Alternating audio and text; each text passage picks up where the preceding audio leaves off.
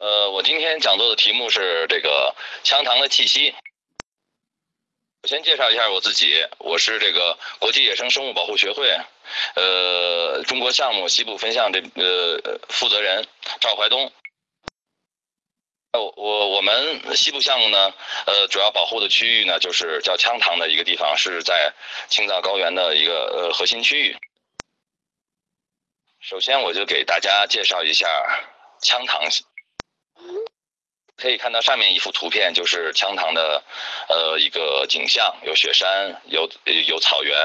然后草原上有一群藏羚羊在悠闲的漫步。我刚才发了一首诗，这首诗是呃公元八九世纪西藏这边一位一位无名诗人写的，就是用来形容羌塘的。在很多的藏族人眼中，这里也是呃世界的核呃也是世界的核心，因为它是呃青藏高原呃海拔最高的一阶，呃可以说是世界屋脊的屋脊。我现在发了一张图，这张图呢就可以给大家展示一下羌塘，这个整个羌塘范围是是是一个什么样子。羌塘，呃，南南部是年轻唐古拉、冈底斯山，北边可可西里、阿尔金山、唐古拉山和昆昆仑山，是在这么一个大的区域中间，是整个面积将近七十万平方公里，呃，可以说是几几乎相当于是四个广东省的面积，大的一个区域，现在还还仍有很多的地方，呃，是这个非常原始的状态。然后有很多的无人区，有很多呃只有少数的那个传统的牧民的区域，呃可以说羌塘是中国保存最完整的、面积最大的荒原。羌塘可以说是整个亚洲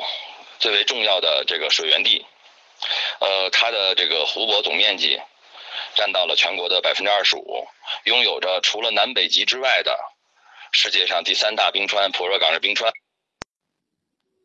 发了一些羌塘景色的图片，它真是是一片就是特别连续的完整的大荒原，然后还有湖泊和湿地的样子，还有很多很多特别漂亮的湖泊，而且很多湖泊都是呃呃西藏西藏这边的圣湖，而且也有很多很多的神山，然后底下冰川的图片呢，就是呃普若岗日冰川。羌塘貌似一片就是荒芜的荒原，实际上它有很多丰富的色彩，也有嗯，随着天气云影的变化，然后它有不不同的这种矿层，会会有非常丰富的色彩，呃，反正给我的感觉是非常妖娆的一一个美丽的地方。当然，羌塘最为吸引人的地方是它拥有着坚坚强的生命的气息。这里有着无数的高原生呃呃野生动物，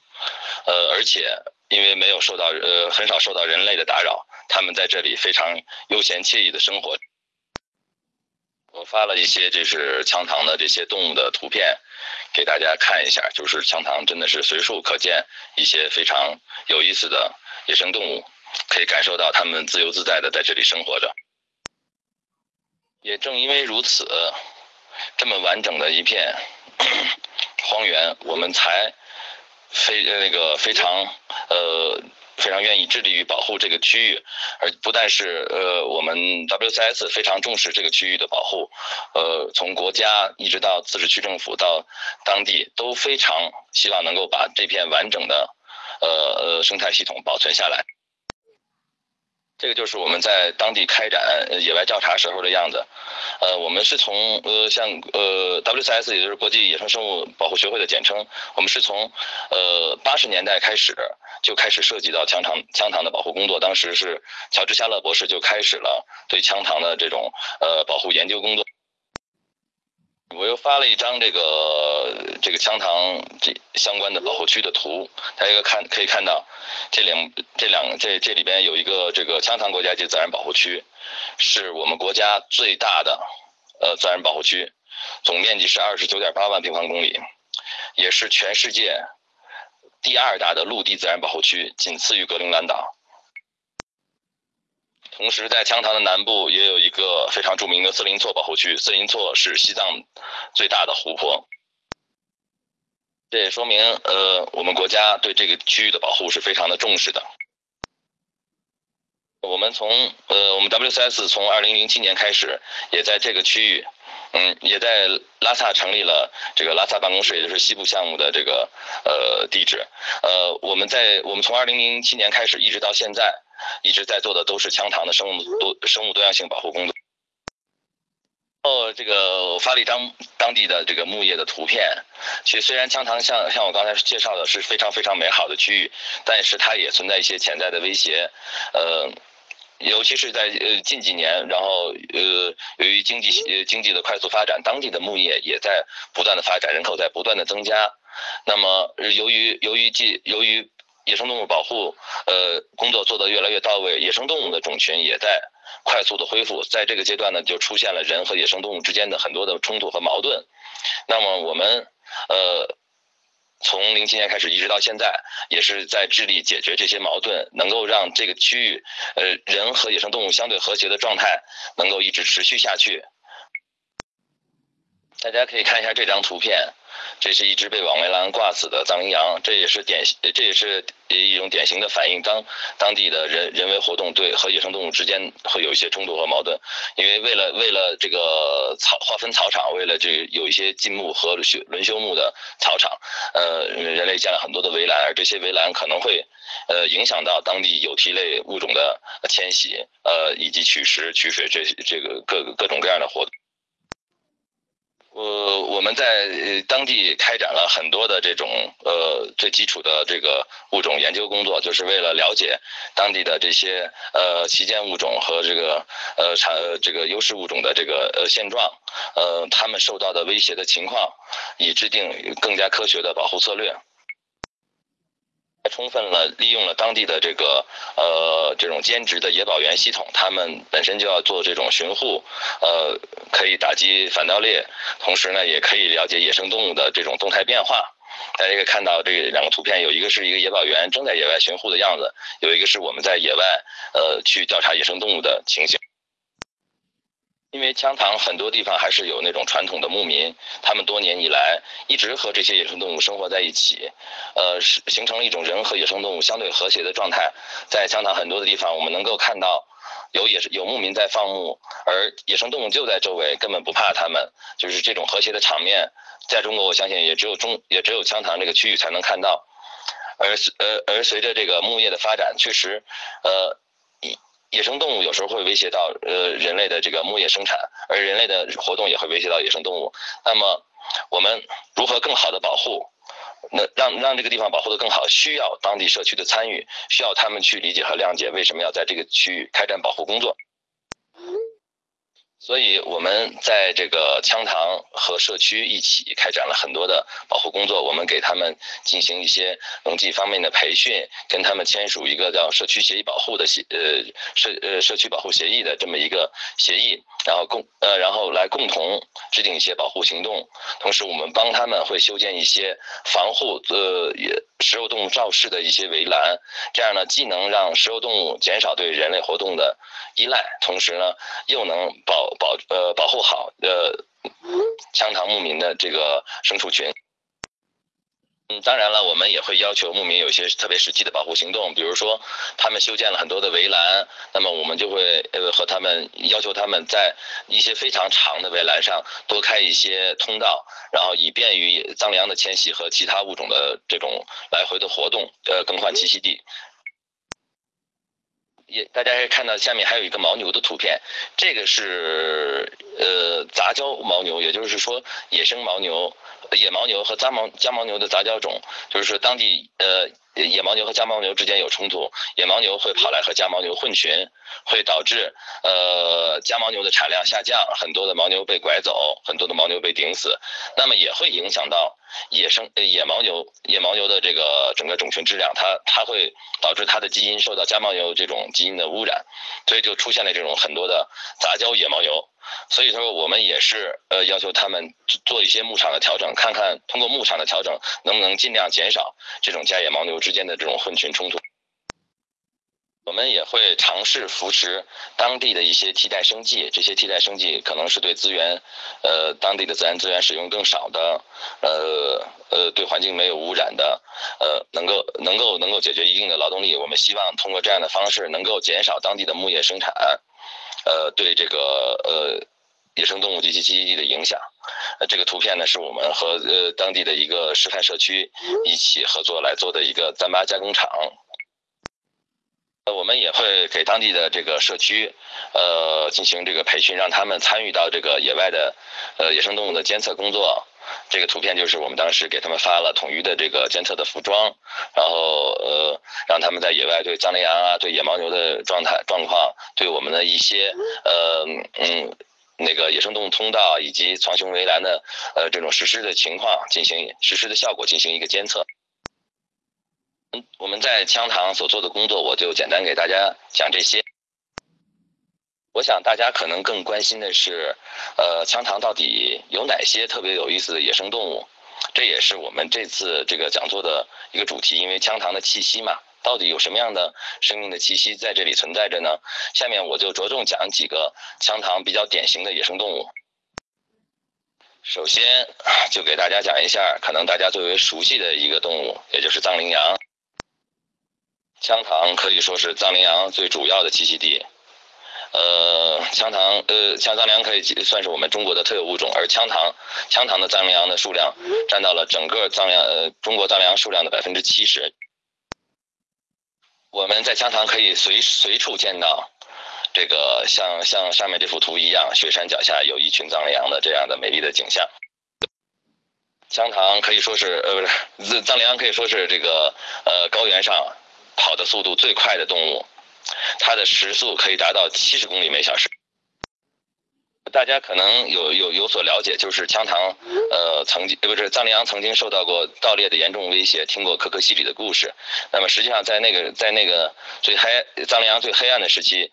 在不包括可可西里，包括羌塘都受到了盗猎的严重威胁。藏羚羊的数量一度下降到不足十万只，因为它曾经的数量呃数量级是一一百万一百万头以上。那么，随着这个九十年代中后期保护力度加强，在羌塘这个区域，然后建立了保护区，呃，形成了这种兼职的野保员队伍，有很多的这种武装的反盗猎巡护。那么，直到二零零二二两千年初以后，对这个盗猎的控制就是。呃，非常的有效了。那么盗猎，呃，这种这种非法盗猎藏羚羊的行为就被控制到一个非非非常少的一个范围里边。那么藏羚羊的数量就开始了逐步恢复，直到现在呢，藏羚羊可能已经恢复到了呃二十万头以上的一个水平。藏羚羊是一种，它虽然叫羚羊，长得也是羚羊的样子，但是它是更呃是羊亚科的物种，是从基因的角度来讲，它是更接近于。羊的呃一种动物，所以我们平时都是叫公羊母羊的。大家可以看一下上面两幅图，这是第一幅是一只公羊，公羊是带着长长的角的，而母羊呢是没有角的。呃，公羊长得非常的英武，母羊这确实长得非常娇弱可爱。还有一张刚出生的小羊的图片啊。藏羚羊有着非常特殊的习性。他们和呃，我们通常都会说，春暖花开花开花开的季节是大家开始恋爱的季节，而藏羚羊却不是这样，他们在最寒冷的冬天开始了他们的火热的爱情。每年的十二月份是藏羚羊的恋爱季节，呃，在这个在这个时期呢，呃。通常这个那个像羌塘的公羊和母羊会呃集中在集中在一个区域，当然这个羌塘有很多的这种呃繁殖地，就是不同的繁殖地，它们和这个不同的繁殖地都会集中大量的这个公羊和母羊在一起。这个时候呢，公羊首先会展开激烈的角逐，他们会嗯他们的胜胜利者才能够呃有这个去呃追逐呃异性的这种权利。在这个在这个时候呢，一般母羊只是在旁边静静的观望着，好像完全和自己无关一样。而胜利的公羊嗯，也会，呃，也也不是说赢了就一定能获得母羊的芳心，他还要去追逐母羊，要炫耀自己的胜利，要炫耀自己强壮的这个身材和非常漂亮的呃恋爱恋爱战甲，也就是说，他每到冬季会翻换才会换成这种白色的这种呃这种黑白相间的这种毛色，非常的漂亮。而每年的五六月份就到了。藏羚的产崽季，也就是藏羚羊一年一度大迁徙的季节。藏羚是这个呃世界上这个是少数的这种这个这个这个最最为壮观的这个迁徙物种迁徙物种之一。我们可能了解到的非洲的角马大迁徙一样，藏羚的迁徙同样是非常非常壮观。大型的产崽地，他们会迁徙到一个固定的产崽地去，呃，产产崽。往往一个大型的产崽地会有呃上呃几万几万头藏羚羊之多，这种场面可能是在中国的任何地方都不会看到了。看到像这张图片，这里边密密麻麻的全部是羊，这就是一个藏羚羊的产崽地的一个典型的产崽地的照片。而而上面一张图片我忘记说了，它这个上面有有一大群藏羚羊在这个黄色的土地上正在正在迁徙。刚才我讲了，就是藏呃迁徙的这种产仔迁徙只有母藏羚羊才会参加，那么公藏羚羊干嘛呢？公公藏羚羊会留在原地。呃，他们们无所事事的就闲待着，他不他不会加入去保护母藏羚羊。然后我们可以看到这幅图，这幅图呢就是公藏羚羊在这个母藏羚羊都去都去迁徙以后，留在原地泡在河里悠闲的享受着生活。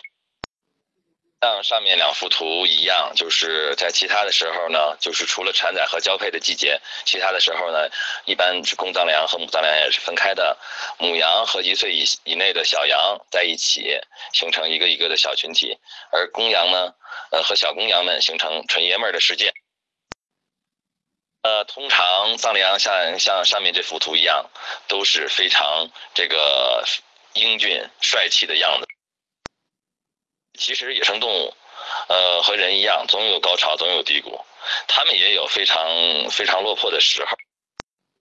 在夏秋换毛季，它们的样子则是非常的猥琐。大家可以看到这幅图，这是一只正在换毛的母藏羚羊，看起来好像生了多严重的病一样。其实它什么事儿也没有，就是就是忘了出门的出门前精心的打扮自己。藏羚羊因为它的速度最快，可以说是羌塘最迅疾的气息。呃，而且藏羚羊也是呃有高原三剑客，呃这种其中之一的物种。那么高原三剑客的里边体型最大，呃最威武的呢就是野牦牛。下面我给大家讲一下，呃呃羌塘羌塘草原上另外一个呃关键的物种野牦牛。野牦牛可以说是羌塘草原上最粗重的气息。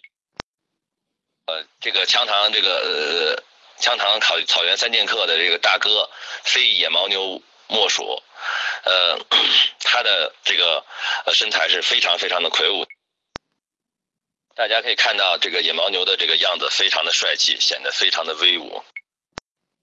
野牦牛的这个身形非常的巨大，雄性的体重可达到一吨。呃，与世界上最大的牛印度野牛相比，也只是肩高略逊啊，这个是非常厉害的一种生呃一种动物，而且它似乎对一切都无所惧怕，呃，包括我们人类，包括我们人类的车辆。有时候我们在野野外调查野生动物的时候，遇到野牦牛要格外的小心，不能靠它们太近，因为它不像其他的野生动物会故意避开你，有的时候你离它太近了，它反而会冲上来，嗯。在羌塘经时有发生，呃，呃，这个人被顶顶伤的情况，这个人被顶伤的情况也会有时候，他甚至连一些小的越野车都可以顶翻。大家看到他们这种狂奔和打架的样子，如果就可以感受到他们有多么的厉害。如果你如果你亲临到现场，能够看到他们在眼前狂奔的时候，你会感到非常的震撼。野牦牛呢？也是这个，也羌塘也是野牦牛的主要分布地，呃，有百分之五十以上的野牦牛种群都分布在羌塘。一般野牦牛都通常都是比较分散的这种呃小群，呃有呃雄性呢呃呃，雄性呢一般都是单独的或者呃两三只的这样的小群，那么的话，雌性会有一些有小，通常是呃带着这种呃通常是带着小牛的这种大小不同的群，然后在冬季的雪后和春季产崽前，呃有有时候这个母牛会集成这种几百头的大群，黑压压一片，看上去特别的带劲。每年的这个呃八九月份，呃，也就是这个夏秋时节，是恋野牦牛的恋爱季节，成群的这个雌性和分散活动的雄性就会相互靠近，啊，然后同样的雄性需要为了交配而战斗。不得不说的就是说这个，因为这个，呃，嗯，大家都知道这个，我们在这个西藏有养很多的这个家牦牛，家牦牛的祖先实际上是就就是野牦牛，实际上这两个物种是一个种。说只是说这个家牦牛经过了人工的培育，呃，个体呃个体比较小，野性比较弱，那么更适于家养。那在这种情况下呢，因为羌塘也有很多很多的这个牧民养，呃，也来这个放养家牦牛，就会出现就是说有一些战败的野牦牛，会去战败的这个雄性野牦牛会去流窜到家牦牛群当中，去和家牦牛交配，这就产生了野牦牛和家牦牛之间的这种冲突，而这种冲突对于家牦牛和野牦牛来说都是一种伤害，野牦牛的那种。所谓被淘汰的那种不良的基因得到了，得到了这个继续延续的呃机会，而家牦牛也会因此受到严重的家牦牛群也会因此受到严重的经济损失，所以我们也一直在想办法如何来呢避避免家牦牛呃那个野牦牛混入家牦牛群。刚才说到了有高原三剑客，那么除了呃这个藏羚羊和野牦牛，还有一个物种也是三剑客之一，也就是藏野驴。藏野驴的主要呃主要栖息地也是在羌塘，在羌塘也是数量非常的大，可能是至少是十万级以上的，在很多区域，藏野驴是成片成片的，到处到处都看的。藏野驴平时看起来是，呃毛色非常的呃整个的它这个皮毛非常的顺滑，看起来非常的帅气，很精神，但实际上它是羌塘最呆萌的气息。它有一个非常傻的习惯，就是喜欢跟着车跑。然后我们同时通常看到其他的野生动物的时候，呃呃，有有有在道路两侧的这个呃野生动物，它们都一般会避让，然后会稍微稍微远离一些。而藏而藏野驴有时候就就会看到有车过来，就会开始排起队，呃，跟着车辆一起狂奔，呃，反正就跟 他们无所事事、能量太多一样的，就像就像能量太多一样顽皮的孩子一样。这个图就就是这个藏野驴跟着车队狂奔的一个景象。藏野驴有时候看起来貌似还有很温馨的场面，像这个这幅图一样，呃，一只小驴跑累了，把它的头搭在妈妈的肩膀上休息，场面非常的温馨。但是你要知道这这个原这个背后的原因就会非常的高兴。而这种温馨的场面对于来说，对于藏野来。对于藏野驴来说是比较少见的，它们更常见的一种形态是下面这张图，奔跑或者有时候观察周围情况的样子非常非常的搞笑。而且藏羚呃，而且藏野驴的藏野驴的头是非常非常大的，它可以说在有所有的有蹄里边，反正我认为它的头所占到的身体的比重是最大的，所以它往往在起这个从从从静止到起跑这个阶段，都是一直扬着它的头，所以就显得非常的呆萌。由此大家可以想象，刚才那只小驴为什么会把它的头搭在妈妈的肩膀上，因为它可能想不明白为什么我生下来头就这么沉。上面这幅图就是一个典型的藏野驴的一个以家庭为单位的一个呃以家庭为单位的一个小群。羌塘除了有蹄类非常的多之外，那个羌塘也可以说是呃水鸟的呃很多众多水鸟的爱情天堂。每到春夏时节，就会有很多很多的水鸟来到羌塘的湿地湖泊里边恋爱繁衍后代。